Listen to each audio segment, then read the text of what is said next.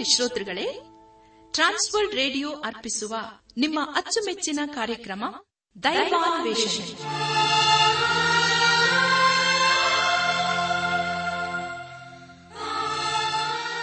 ಒಲಮೆಯ ಶ್ರೋತೃ ಬಾಂಧವರೇ ಈಗ ಪ್ರಸಾರವಾಗುವ ದೈವಾನ್ವೇಷಣೆ ಕಾರ್ಯಕ್ರಮವನ್ನು ಆಲಿಸಲು ನಿಮ್ಮನ್ನು ಹೃತ್ಪೂರ್ವಕವಾಗಿ ಕ್ರಿಸ್ತೇಸುವಿನ ಹೆಸರಿನಲ್ಲಿ ಆಮಂತ್ರಿಸುತ್ತೇವೆ. ದೈವಾನ್ವೇಷಣೆ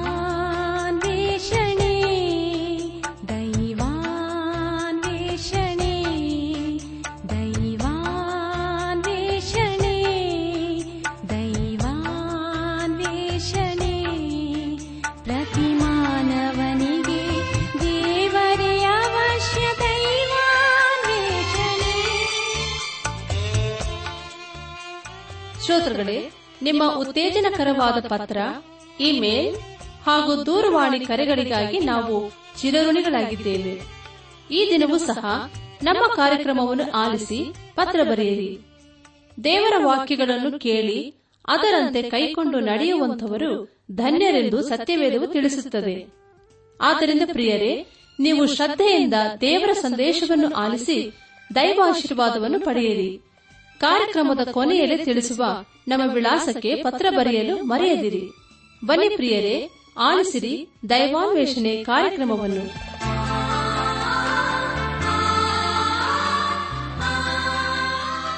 ಬನ್ನಿ ಪ್ರಿಯರೇ, ದೇವರ ವಾಕ್ಯವನ್ನು ಧ್ಯಾನ ಮಾಡುವ ಮುನ್ನ ದೇವಾದ ದೇವರ ಮುಂದೆ ನಮ್ಮನ್ನು ತಗ್ಗಿಸಿಕೊಂಡು ನಮ್ಮ ಶಿರವನ್ನು ಭಾಗಿಸಿ ನಮ್ಮ ಕಣ್ಣುಗಳನ್ನು ಮುಚ್ಚಿಕೊಂಡು ದೀನತೆಯಿಂದ ಪ್ರಾರ್ಥನೆ ಮಾಡೋಣ.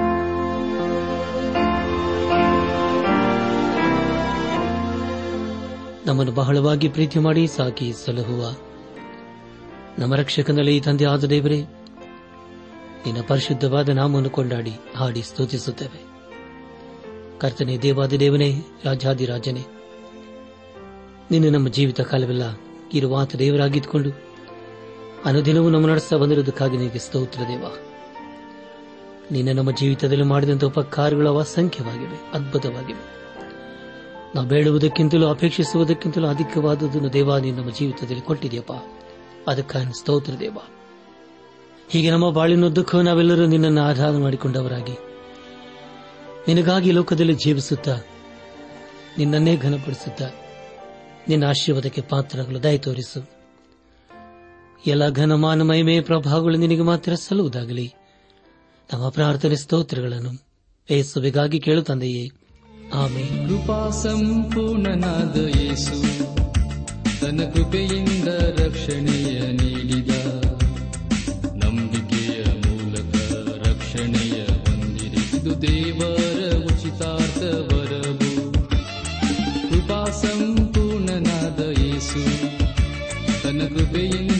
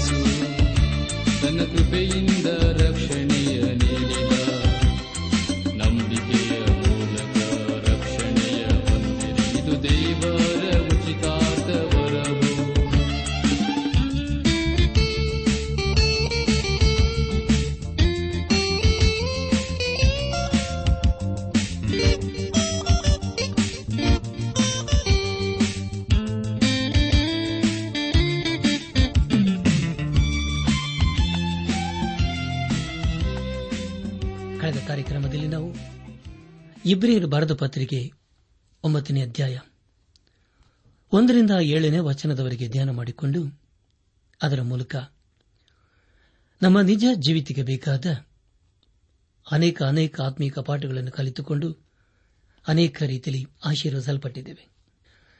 ಧ್ಯಾನ ಮಾಡಿದಂಥ ವಿಷಯಗಳನ್ನು ಈಗ ನೆನಪು ಮಾಡಿಕೊಂಡು ಮುಂದಿನ ವೇದ ಭಾಗಕ್ಕೆ ಸಾಗೋಣ. ಹೀಗೆದ್ದರೂ ಮೊದಲಿನ ಒಡಂಬಡಿಕೆಯಲ್ಲಿ ದೇವಾರಾಧನೆಯ ನಿಯಮಗಳಿದ್ದವು. ಮತ್ತು ದೇವಾಲಯವಿತ್ತು ಅದು ಇಹಲೋಕ ಸಂಬಂಧವಾದದ್ದು. ಅಂದರೆ ಒಂದು ಗುಡಾವರು ಕಟ್ಟಲ್ಪಟ್ಟಿತ್ತು. ಅದರ ಮೊದಲನೆಯ ಭಾಗದಲ್ಲಿ ದೀಪಸ್ತಂಭ, ಮೇಜು, ಸಮರ್ಪಿಸಿದ ರೊಟ್ಟಿ ಇವುಗಳಿದ್ದವು. ಅದಕ್ಕೆ ಪವಿತ್ರ ಸ್ಥಾನ ಎಂದು ಹೆಸರು. ಎರಡನೆಯ ತೆರೆಯ ಆಚೆಯಲ್ಲಿ ಅತಿ ಪವಿತ್ರ ಸ್ಥಾನವೆನ್ನಿಸಿಕೊಳ್ಳುವ ಇನ್ನೊಂದು ಭಾಗವಿತ್ತು ಎಂಬುದಾಗಿಯೂ, ಅದರಲ್ಲಿ ಚಿನ್ನದ ದುಭಾರತಿ ಒಳಗು, ಹೊರಗು, ಚಿನ್ನದ ತಗಡನ್ನು ಮಡಾಯಿಸಿದ್ದ ಒಡಂಬಡಿಕೆಯ ಮಂಜುಷ ಇವುಗಳಿದ್ದವು ಎಂಬುದಾಗಿಯೂ, ಹೀಗೆ ಸಿದ್ಧ ಮಾಡಲ್ಪಟ್ಟ ಮೇಲೆ ಯಾಜಕರು ಯಾವಾಗಲೂ ಗುಡಾರದ ಮುಂದಣ ಭಾಗದೊಳಗೋಗಿ ದೇವಾರಾಧನೆ ಮಾಡುತ್ತಾರೆ. ಆದರೆ ಎರಡನೇ ಭಾಗದೊಳಗೆ ಮಹಾಯಾಜಕನೊಬ್ಬನೇ ವರ್ಷಕ್ಕೆ ಒಂದೇ ಸಾರಿ ಹೋಗುತ್ತಾನೆ. ಅವನ ರಕ್ತವನ್ನು ತಕ್ಕೊಳ್ಳದೆ ಹೋಗುವುದಿಲ್ಲ.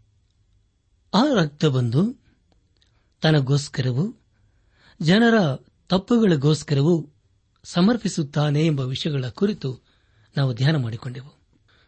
ಧ್ಯಾನ ಮಾಡಿದಂತಹ ಎಲ್ಲ ಹಂತಗಳಲ್ಲಿ ದೇವಾದ ದೇವನೇ ನಮ್ಮನ್ನು ನಡೆಸಿದನು, ದೇವರಿಗೆ ಮಹಿಮೆಯುಂಟಾಗಲಿ. ಇಂದು ನಾವು ಇಬ್ರಿಯರು ಭಾರತ ಪತ್ರಿಕೆ ಒಂಬತ್ತನೇ ಅಧ್ಯಾಯ ಎಂಟನೇ ವಚನದಿಂದ ನಮ್ಮ ಧ್ಯಾನವನ್ನು ಮುಂದುವರೆಸೋಣ. ನಮ್ಮ ಮಹಾಯಾಜಕನಾದ ಯೇಸುಕ್ರಿಸ್ತನು ನಮ್ಮ ಪರವಾಗಿ ಅತಿ ಪರಿಶುದ್ಧ ಸ್ಥಳಕ್ಕೆ ಹೋಗಿದ್ದಾನೆ. ಒಂದು ಕಾಲದಲ್ಲಿ ಯಾಜಕನು ತನ್ನ ಪರವಾಗಿ ಹಾಗೂ ತನ್ನ ಜನರ ಪರವಾಗಿ ಪ್ರತಿ ವರ್ಷವೂ ಯಜ್ಞಗಳನ್ನು ಅರ್ಪಿಸಬೇಕಾಗಿತ್ತು. ಆದರೆ ನಮ್ಮ ಮಹಾಯಾಜಕನಾದ ಯೇಸುಕ್ರಿಸ್ತನು ಇಂದು ಕೂಡ ತಂದೆಯ ಬಲಪಾರ್ಶ್ವದಲ್ಲಿ ಕುಳಿತುಕೊಂಡಿದ್ದಾನೆ. ಮೋಶೆ ದೇವರ ಮುಖವನ್ನು ನೋಡಲು ಅಪೇಕ್ಷಿಸಿದನು. ಆದರೆ ಯಾರು ಕೂಡ ದೇವರನ್ನು ನೋಡುವುದಕ್ಕೆ ಸಾಧ್ಯವಿಲ್ಲ. ಎಂಬುದಾಗಿ ತಿಳಿದು ಬಂತು. ಆದರೆ ನಮ್ಮ ಮಹಾಯಾಜಕನು ನಮ್ಮ ಪರವಾಗಿ ದೇವರ ಪ್ರಸನ್ನತೆಯಲ್ಲಿ ಇದ್ದಾನೆ. ನಾವು ಕೇವಲ ನಮ್ಮ ಆಚಾರ ಪದ್ಧತಿಗಳಿಂದ ದೇವರ ಸಮ್ಮುಖಕ್ಕೆ ಹೋಗಲು ಸಾಧ್ಯವಿಲ್ಲ. ಆದರೆ ದೇವರ ಬಳಿಗೆ ನಮ್ಮ ಆತ್ಮ, ಪ್ರಾಣ, ಶರೀರ ಹೋಗಬೇಕು. ನಮ್ಮ ಪ್ರಾರ್ಥನೆ ಏನಾಗಿರಬೇಕೆಂದರೆ, ದೇವರೇ, ನಿನ್ನ ಪ್ರಸನ್ನತೆಯಲ್ಲಿ ನಡೆಯಲು, ನಿನ್ನ ವಾಕ್ಯದ ಬೆಳಕಿನಲ್ಲಿ ನಡೆಯಲು ನನಗೆ ಸಹಾಯ ಮಾಡು. ಎಂಬುದಾಗಿ ಬೇಡಿಕೊಳ್ಳಬೇಕು. ಅದೇ ಸಮಯದಲ್ಲಿ ನಾವು ಹಸುಗೂಸುಗಳಂತೆ ಹಾಲನ್ನು ಬಯಸದೇ ಆತ್ಮೀಕವಾದ ಗಟ್ಟಿ ಆಹಾರವನ್ನು ಬಯಸಬೇಕು. ನಾವು ಯಾವಾಗಲೂ ಜೀವಿಸುವ ಯೇಸುಕ್ರಿಸ್ತನೊಂದಿಗೆ ಇರಲು ಪ್ರಯಾಸ ಪಡಬೇಕು ನಾವು ಸದಾ ಜೀವಿಸುವ ಯೇಸುಕ್ರಿಸ್ತನನ್ನು ಆರಾಧನೆ ಮಾಡಬೇಕು. ಇಬ್ಬರಿಯರ ಭಾರತ ಪತ್ರಿಕೆ ಒಂಬತ್ತನೇ ಅಧ್ಯಾಯ ಎಂಟನೇ ವಚನದಲ್ಲಿ ಹೀಗೊತ್ತಿದ್ದೇವೆ ಈ ಏರ್ಪಾಟಿನಿಂದ ಗುಡಾರದಲ್ಲಿ ಮುಂದಣ ಭಾಗವು ಇರುವ ತನಕ ದೇವರ ಸಮಕ್ಷಮಕ್ಕೆ ಹೋಗುವ ಮಾರ್ಗವು ಇದುವರೆಗೂ ಪ್ರಕಟವಾಗಲಿಲ್ಲವೆಂಬುದನ್ನು ಪವಿತ್ರಾತ್ಮನು ವ್ಯಕ್ತಪಡಿಸುತ್ತಾನೆ ಎಂಬುದಾಗಿ. ಕರ್ತನಲ್ಲಿ ಪ್ರಿಯರಾದವರೇ ದಮಡೆ ಗಮನಿಸಿ, ಇದೆಲ್ಲ ದೇವರ ಪ್ರಸನ್ನತೆಗೆ ಹೋಗುವಂತ ಮಾರ್ಗವಾದರೂ ಅದಿನ್ನೂ ಪ್ರಕಟವಾಗಲಿಲ್ಲ. ಒಂಬತ್ತು ಹಾಗೂ ಹತ್ತನೇ ವಚನಗಳಲ್ಲಿ ಹೀಗೋದಿದ್ದೇವೆ ಆ ಗುಡಾರವು ಈಗಿನ ಕಾಲದವರಿಗೋಸ್ಕರ ಒಂದು ಒಳಗಣ ಅರ್ಥವನ್ನು ಸೂಚಿಸುತ್ತದೆ.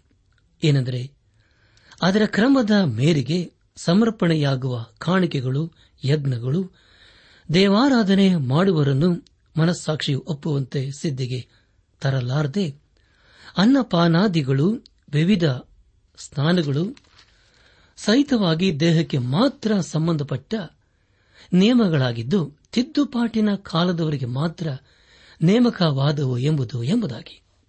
ಕರ್ತನಲ್ಲಿ ಪ್ರಿಯರಾದವರೇ ತಮ್ಮಡೆ ಗಮನಿಸಿ. ದೇವದರ್ಶನ ಗುಡಾರವು ಮೂರು ಬಾಗಿಲುಗಳಿಂದ ಮುಚ್ಚಲ್ಪಟ್ಟಿತ್ತು. ಅಂದರೆ ಜನರು ಹೊರಗಿನ ಪರಾಕಾರಕ್ಕೆ ಬಂದು ಯಜ್ಞಗಳನ್ನು ಸಮರ್ಪಿಸುತ್ತಿದ್ದರು. ಒಬ್ಬ ವ್ಯಕ್ತಿ ಕುರಿಮರಿಯನ್ನು ತಂದು ಅದರ ಮೇಲೆ ತನ್ನ ಕೈ ಇಡುವುದರ ಮೂಲಕ ಅದು ನನ್ನ ಪರವಾಗಿ ಯಜ್ಞ ಸಮರ್ಪಣೆ ಎಂಬುದಾಗಿ ಹೇಳುವಾಗ ಅದನ್ನು ಯಾಜಕನು ತೆಗೆದುಕೊಂಡು ಆ ವ್ಯಕ್ತಿ ಪರವಾಗಿ ಯಜ್ಞವಾಗಿ ಆ ಕುರಿಮರಿಯನ್ನು ಸಮರ್ಪಿಸುತ್ತಿದ್ದನು. ಆದರೆ ಆ ಕುರಿಮರಿಯನ್ನು ತಂದ ವ್ಯಕ್ತಿಯು ಹೊರಗಿನ ಬಾಗಿಲಿನ ಬಳಿಯಲ್ಲಿ ಇರಬೇಕಾಗಿತ್ತು. ಆದರೆ ಪರಿಶುದ್ಧ ಸ್ಥಳ ಎಂಬುದಾಗಿ ಹೇಳುವಾಗ ಆ ಸ್ಥಳಕ್ಕೆ ಕೇವಲ ಯಾಜಕನು ಮಾತ್ರ ಹೋಗಬೇಕಾಗಿತ್ತು. ಅತಿ ಪರಿಶುದ್ಧ ಸ್ಥಳಕ್ಕೆ ಯಾಜಕನಾಗಲಿ, ಜನರಾಗಲಿ ಹೋಗಲು ಸಾಧ್ಯವಿರುತ್ತಿರಲಿಲ್ಲ. ಮಹಾಯಾಜಕನು ಮಾತ್ರ ಅತಿ ಪರಿಶುದ್ಧ ಸ್ಥಳಕ್ಕೆ ಹೋಗಬಹುದಾಗಿತ್ತು. ಆದರೆ ಈಗ ಯೇಸುಕ್ರಿಸ್ತನು ಮಾತ್ರ ನಮ್ಮನ್ನು ತಂದೆ ಬಳಿಗೆ ಸೇರಿಸಲು ಸಾಧ್ಯ. ಯೇಸುಕ್ರಿಸ್ತನು ಯೋಹಾನ್ ಬರೆದ ಸುವಾರ್ತೆ ಹದಿನಾಲ್ಕನೇ ಅಧ್ಯಾಯ. ಆರನೇ ವಚನದಲ್ಲಿ ಹೀಗೆ ಹೇಳುತ್ತಾನೆ, ಅದೇನೆಂದರೆ, ನನ್ನ ಮೂಲಕವಾಗಿ ಹೊರತು ಯಾರೂ ತಂದೆ ಬಳಿಗೆ ಬರುವುದಿಲ್ಲ ಎಂಬುದಾಗಿ. ಪ್ರಿಯ ದೇವಜನರೇ, ಇದು ಸತ್ಯವಾದಂಥ ಮಾತು. ನಾವು ತಂದೆ ಬಳಿಗೆ ಸೇರಬೇಕಾದರೆ ಅದು ಯೇಸುಕ್ರಿಸ್ತನ ಮೂಲಕವೇ ಸಾಧ್ಯ. ಯಾರ್ಯಾರು ಯಜ್ಞದ ಕುರಿಯಾದಾತನ ಪರಿಶುದ್ಧ ರಕ್ತದ ಮೂಲಕ ತಮ್ಮ ಪಾಪ ಅಪರಾಧ ದೋಷಗಳನ್ನು ತೊಳೆದುಕೊಂಡಿದ್ದಾರೋ, ಅವರು ಮಾತ್ರ ಆ ಸ್ಥಳಕ್ಕೆ ಸೇರಲು ಸಾಧ್ಯ. ಪ್ರಿಯ ದೇವಜನರೇ, ಅದೇ ನಿಜವಾದಂಥ ಆರಾಧನೆ ಕೂಡ ಆಗಿರುತ್ತದೆ ಆ ಆರಾಧನೆಯು ನಮ್ಮನ್ನು ದೇವರನ್ನು ಸೇವಿಸುವ ಹಾಗೆ ಮಾಡುತ್ತದೆ. ಒಬ್ಬ ಭಕ್ತರು ಹೀಗೆ ಹೇಳುತ್ತಾರೆ ಅದನೆಂದರೆ ಈ ಲೋಕದಲ್ಲಿ ಎರಡು ರೀತಿಯ ಜನರನ್ನು ಕಾಣುತ್ತೇವೆ. ಒಬ್ಬರು ಯೇಸು ಕ್ರಿಸ್ತನನ್ನು ಶಿಲುಬೆಗೆ ಹಾಕುತ್ತಾರೆ, ಮತ್ತೊಬ್ಬರು ಯೇಸು ಕ್ರಿಸ್ತನನ್ನು ಆರಾಧನೆ ಮಾಡುತ್ತಾರೆ ಎಂಬುದಾಗಿ. ಪ್ರಿಯರೇ, ಇಂದು ನಾವು ದೇವರ ಬಳಿಗೆ ಹೋಗುತ್ತೇವೆ ಎಂಬುದಾಗಿ ಹೇಳುವುದಾದರೆ, ಅದಕ್ಕೆ ಕಾರಣ ಕ್ರೂಜಿತನಾದ ಯೇಸುವೇ ಆಗಿದ್ದಾನೆ. ಆತನು ಮಾತ್ರ ನಮ್ಮ ಆರಾಧನೆಗೆ ಯೋಗ್ಯನಾಗಿದ್ದಾನೆ. ಅಪ್ಪಸ್ತನದ ಪೌಲನು ಎಫೆ ಸಭೆಗೆ ಬರೆದಂತ ಪತ್ರಿಕೆ ಐದನೇ ಅಧ್ಯಾಯ ಹದಿನೈದರಿಂದ ಇಪ್ಪತ್ತನೇ ವಚನಗಳಲ್ಲಿ ಹೀಗೆ ಬರೆಯುತ್ತಾನೆ, ಆದ ಕಾರಣ ನೀವು ನಡೆಕೊಳ್ಳುವ ರೀತಿಯನ್ನು ಕುರಿತು ಚೆನ್ನಾಗಿ ನೋಡಿಕೊಳ್ಳಿರಿ. ಜ್ಞಾನವಿಲ್ಲದವರಾಗಿರದೆ ಜ್ಞಾನವಂತರಾಗಿರ್ರಿ. ಈ ದಿನಗಳು ಕೆಟ್ಟವುಗಳಾಗಿವೆ, ಆದುದರಿಂದ ಕಾಲವನ್ನು ಸುಮ್ಮನೆ ಕಳೆಕೊಳ್ಳದೆ ಅದನ್ನು ಬೆಲೆಯುಳ್ಳದೆಂದು ಉಪಯೋಗಿಸಿಕೊಳ್ಳಿರಿ. ಮತ್ತು ಬುದ್ಧಿಹೀನರಾಗಿ ನಡೆಯದೆ ಕರ್ತನ ಚಿತ್ತವೇನೆಂಬುದನ್ನು ವಿಚಾರಿಸಿ ತಿಳಿದವರಾಗಿರಿ. ಮದ್ಯಪಾನ ಮಾಡಿ ಮತ್ತರಾಗಬೇಡಿರಿ. ಅದರಿಂದ ಪಟಿಂಗತನವು ಒಟ್ಟುತ್ತದೆ. ಆದರೆ ಪವಿತ್ರಾತ್ಮ ಭರಿತರಾಗಿದ್ದು ಕೀರ್ತನೆಗಳಿಂದಲೂ ಆತ್ಮ ಸಂಬಂಧವಾದ ಪದಗಳಿಂದಲೂ ಒಬ್ಬರಿಗೊಬ್ಬರು ಮಾತಾಡಿಕೊಳ್ಳುತ್ತಾ ನಿಮ್ಮ ಹೃದಯಗಳಲ್ಲಿ ಕರ್ತನಿಗೆ ಗಾನ ಮಾಡುತ್ತಾ ಕೀರ್ತನೆ ಹಾಡುತ್ತಾ ಯಾವಾಗಲೂ ಎಲ್ಲ ಕಾರ್ಯಗಳಿಗೋಸ್ಕರ ನಮ್ಮ ಕರ್ತನಾದ ಯೇಸು ಕ್ರಿಸ್ತನ ಹೆಸರಿನಲ್ಲಿ ತಂದೆಯಾದ ದೇವರಿಗೆ ಸ್ತೋತ್ರ ಮಾಡುತ್ತಾ ಕ್ರಿಸ್ತನಿಗೆ ಭಯಪಡುವರಾಗಿದ್ದು ಎಂಬುದಾಗಿ. ಇಲ್ಲಿ ಪೌಲನು ನಾವು ಪವಿತ್ರಾತ್ಮ ಭರಿತರಾಗಬೇಕು ಎಂಬುದಾಗಿ ತಿಳಿಸುತ್ತಾನೆ. ಅದೇ ನಿಜವಾದಂತಹ ಆರಾಧನೆಯಾಗಿರುತ್ತದೆ. ಮತ್ತೊಂದು ವಿಶೇಷವಾದಂತಹ ಸಂಗತಿ ಏನೆಂದರೆ ನಾವು ಪವಿತ್ರಾತ್ಮ ಭರಿತರಾಗುವಾಗ ನಾವು ಯೇಸು ಕ್ರಿಸ್ತನನ್ನು ಸರಿಯಾಗಿ ಅರ್ಥ ಮಾಡಿಕೊಳ್ಳಲು ಸಾಧ್ಯ. ನಾವು ದೇವರ ಪ್ರಸನ್ನತೆಯಲ್ಲಿ ಇರುವುದಾದರೆ ನಮ್ಮ ಹೃದಯದಲ್ಲಿ ಸಂತೋಷ ಹಾಗೂ ಸಂಕೀರ್ತನೆಯಿಂದ ತುಂಬಿರುತ್ತದೆ. ಇಬ್ರಿಯರು ಬರೆದ ಪತ್ರಿಕೆ ಒಂಬತ್ತನೇ ಅಧ್ಯಾಯ ಒಂಬತ್ತು ಹಾಗೂ ಹತ್ತನೇ ವಚನಗಳಲ್ಲಿ ಹೀಗೆ ಓದಿಕೊಂಡಿದ್ದೇವೆ. ಅದೇನೆಂದರೆ, ಈ ಗುಡಾರವು ಈಗಿನ ಕಾಲದವರಿಗೋಸ್ಕರ ಒಂದು ಒಳಗಣ ಅರ್ಥವನ್ನು ಸೂಚಿಸುತ್ತದೆ. ಏನೆಂದರೆ, ಅದರ ಕ್ರಮದ ಮೇರೆಗೆ ಸಮರ್ಪಣೆಯಾಗುವ ಕಾಣಿಕೆಗಳು, ಯಜ್ಞಗಳು, ದೇವಾರಾಧನೆ ಮಾಡುವರನ್ನು ಮನಸ್ಸಾಕ್ಷಿ ಒಪ್ಪುವಂತೆ ಸಿದ್ಧಿಗೆ ತರಲಾರದೆ, ಅನ್ನಪಾನಾದಿಗಳು ವಿವಿಧ ಸ್ಥಾನಗಳು ಸಹಿತವಾಗಿ ದೇಹಕ್ಕೆ ಮಾತ್ರ ಸಂಬಂಧಪಟ್ಟ ನಿಯಮಗಳಾಗಿದ್ದು, ತಿದ್ದುಪಾಟಿನ ಕಾಲದವರಿಗೆ ಮಾತ್ರ ನೇಮಕವಾದವು ಎಂಬುದು ಎಂಬುದಾಗಿ. ಪ್ರಿಯರೇ, ಮೊದಲದಾಗಿ ಈ ಎಲ್ಲಾ ಸಂಗತಿಗಳ ಕುರಿತು ತಿಳ್ಕೊಳ್ಳೋಣ. ಮೊದಲದಾಗಿ, ಈ ಎಲ್ಲಾ ಸಂಗತಿಗಳು ಈ ಭೂಮಿಗೆ ಅಥವಾ ಈ ಲೋಕಕ್ಕೆ ಸಂಬಂಧಪಟ್ಟಂತ ಸಂಗತಿಗಳಾಗಿವೆ. ಎರಡನೇದಾಗಿ, ಇದೆಲ್ಲವೂ ಮುಂದೆ ಬರಲಿರುವ ಸಂಗತಿಗಳ ಛಾಯೆಯಾಗಿದೆ. ಪ್ರೇರೆ ನಾವು ದೇವ ದರ್ಶನದ ಗುಡಾರದ ಕುರಿತು ಎಷ್ಟೇ ಧ್ಯಾನ ಮಾಡಿದರೂ ಪರಲೋಕದಲ್ಲಿರುವ ದೇವ ದರ್ಶನದ ಗುಡಾರದ ಛಾಯೆಯೇ ಆಗಿರುತ್ತದೆ ಮೂರನೇದಾಗಿ ಜನರಿಗೆ ಎಟುಕದ ವಿಷಯ. ಪ್ರಿಯರೇ, ಒಂದು ವೇಳೆ ಅಂದು ನಾವು ಇಸ್ರಾಯೇಲರೊಂದಿಗೆ ಇದ್ದಿದ್ದೇ ಆದರೆ ದೇವರ ಪ್ರಸನ್ನತೆ ಅನುಭವಕ್ಕೆ ಹೋಗದೆ ಕೇವಲ ಬಾಗಿಲಿನಲ್ಲಿಯೇ ನಿಲ್ಲಬೇಕಾಗಿರುತ್ತಿತ್ತು. ಅಲ್ಲಿನ ಮುಂದೆ ನಾವು ಹೋಗುವುದಕ್ಕೆ ಸಾಧ್ಯವಾಗುತ್ತಿರಲಿಲ್ಲ. ನಮ್ಮ ಪರವಾಗಿ ಯಾಜಕನು ಮಾತ್ರ ದೇವರ ಬಳಗೆ ಹೋಗುತ್ತಿದ್ದನು.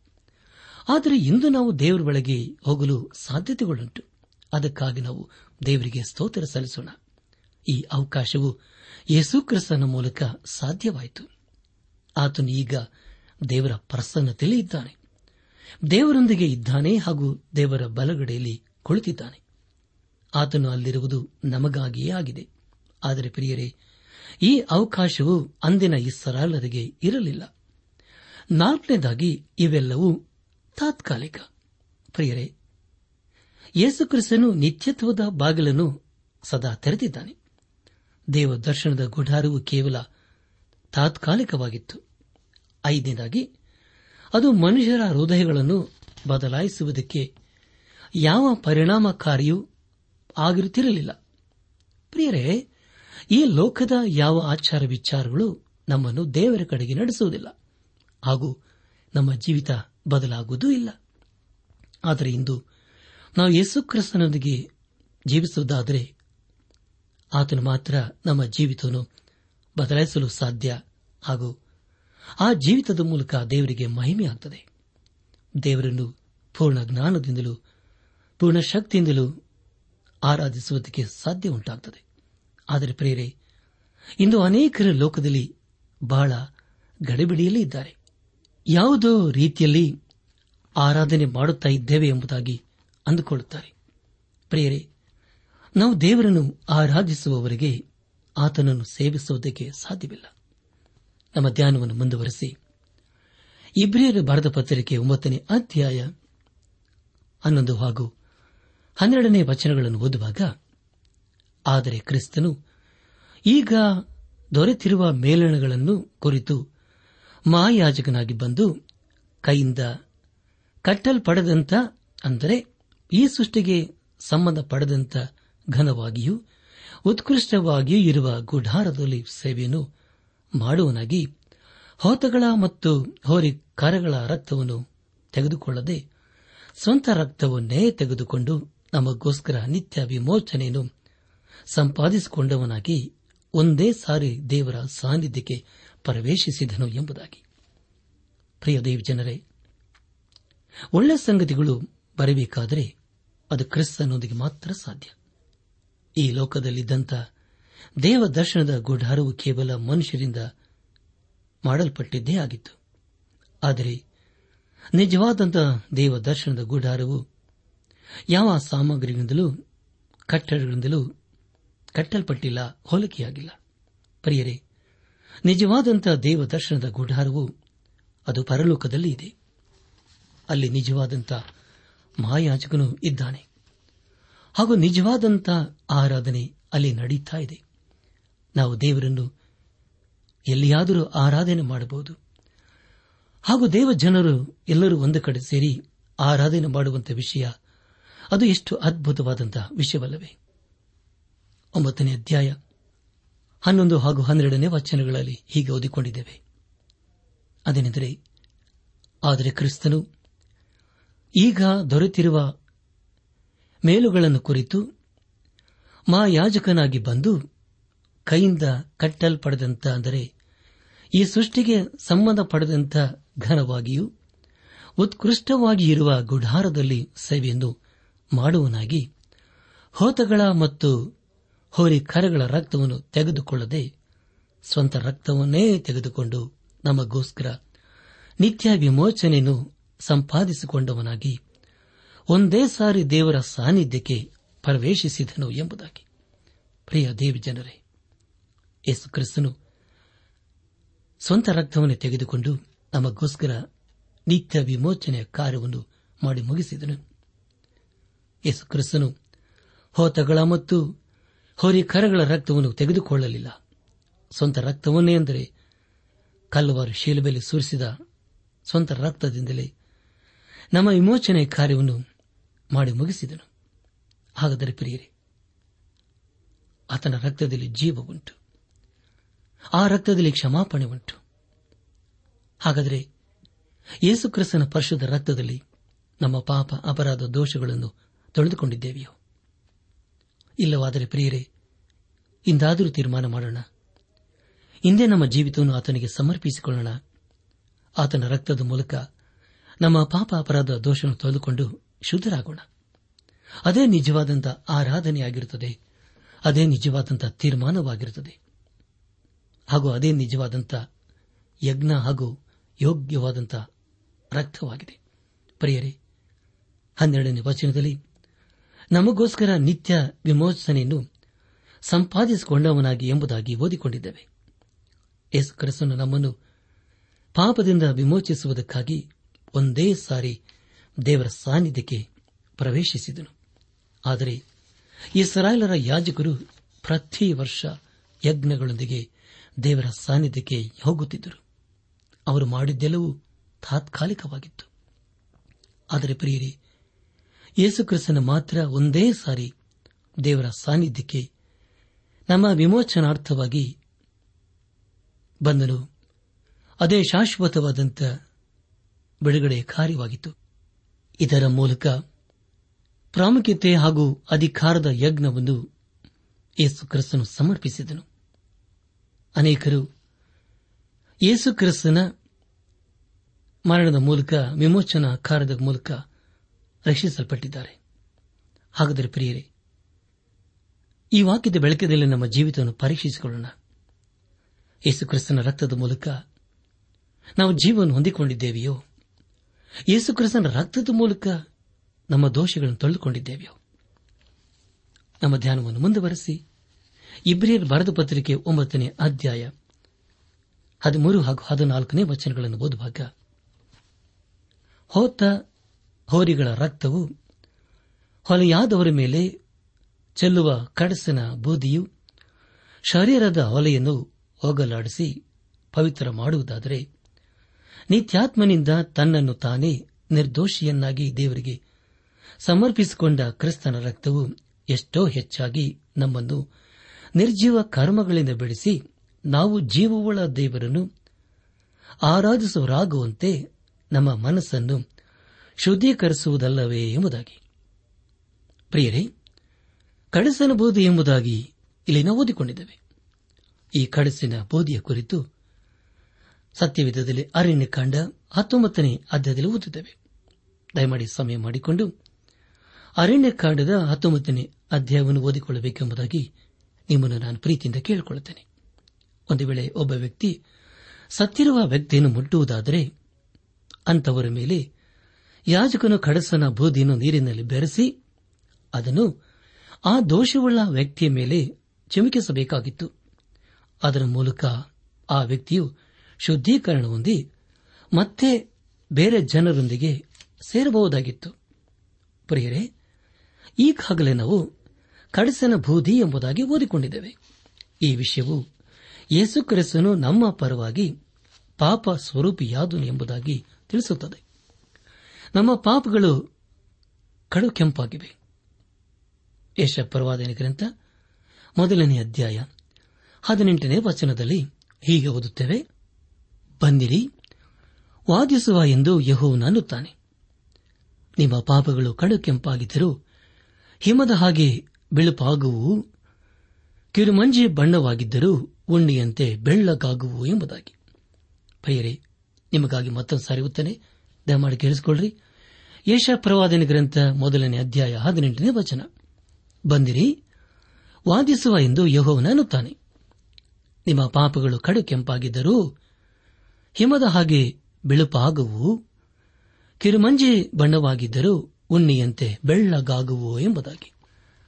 ನನ್ನಾತ್ಮಿಕ ಸಹೋದರ ಸಹೋದರಿಯರೇ, ಖಂಡಿತವಾಗಿಯೂ ಇಬ್ರಿಯರ್ ಬರೆದ ಪತ್ರಿಕೆ ಒಂಬತ್ತನೇ ಅಧ್ಯಾಯ ಹದಿನಾಲ್ಕನೇ ವಚನದಲ್ಲಿ ಓದಿಕೊಂಡ ಕಡಸು ಕೆಂಪಗಿತ್ತು.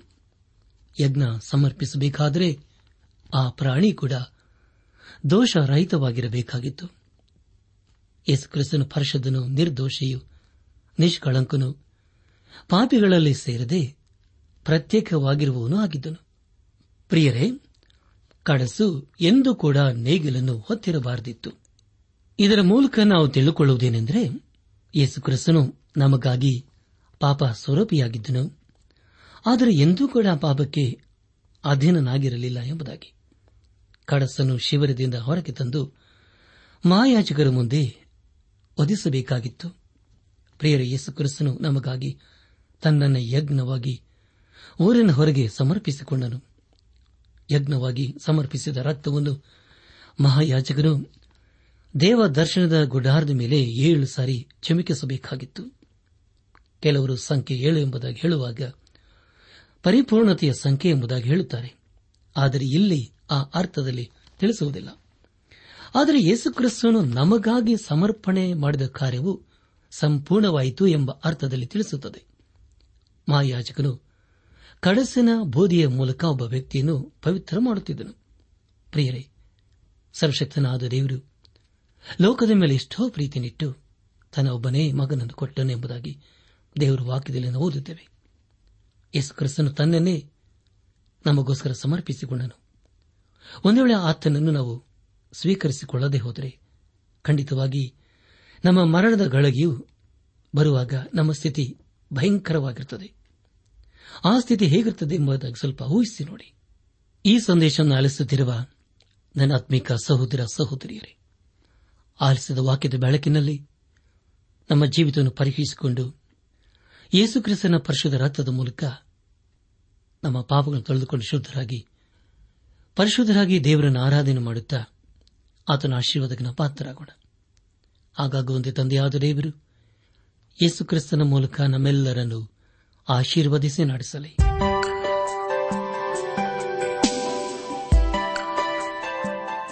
ಪ್ರಿಯರೇ, ನಿಮಗೆ ಪ್ರಾರ್ಥನೆಯ ಅವಶ್ಯಕತೆ ಇದ್ದರೆ, ನಿಮ್ಮಲ್ಲಿ ಏನಾದರೂ ಸಂದೇಹ ಅಥವಾ ಸಲಹೆಗಳಿದ್ದರೆ, ದಯಮಾಡಿ ದೂರವಾಣಿಯ ಕರೆ ಮೂಲಕ ನಮಗೆ ತಿಳಿಸಿರಿ. ನಮ್ಮ ಮೊಬೈಲ್ ದೂರವಾಣಿ ಸಂಖ್ಯೆ ಒಂಬತ್ತು ಎಂಟು ನಾಲ್ಕು ಐದು ಆರು ಒಂದು ಆರು ನಾಲ್ಕು ಒಂದು ಎರಡು.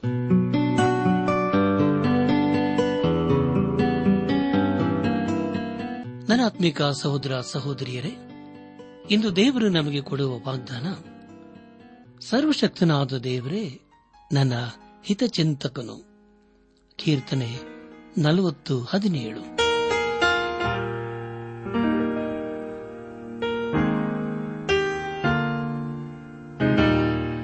ನೆಚ್ಚಿನ ಶ್ರೋತೃಗಳೇ, ಇದುವರೆಗೂ ಪ್ರಸಾರವಾದ ದೈವಾನ್ವೇಷಣೆ ಕಾರ್ಯಕ್ರಮವನ್ನ ಆಲಿಸಿದ್ದಕ್ಕಾಗಿ ತುಂಬಾ ವಂದಿಸುತ್ತೇವೆ.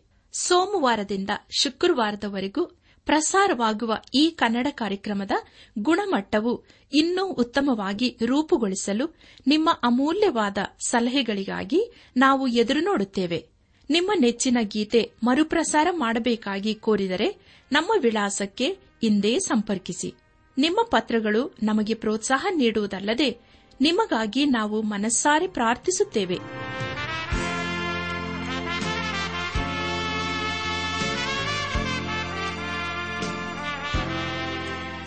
ನಮ್ಮ ವಿಳಾಸ ದೈವಾನ್ ವೇಷಣೆ ಟ್ರಾನ್ಸ್ ವರ್ಲ್ಡ್ ರೇಡಿಯೋ ಇಂಡಿಯಾ, ಟಪಾಲು ಸಂಖ್ಯೆ ನಾಲ್ಕು ಮೂರು ಎರಡು ಸೊನ್ನೆ, ಬೆಂಗಳೂರು ಐದು ಆರು ಸೊನ್ನೆ ಸೊನ್ನೆ ನಾಲ್ಕು ಮೂರು.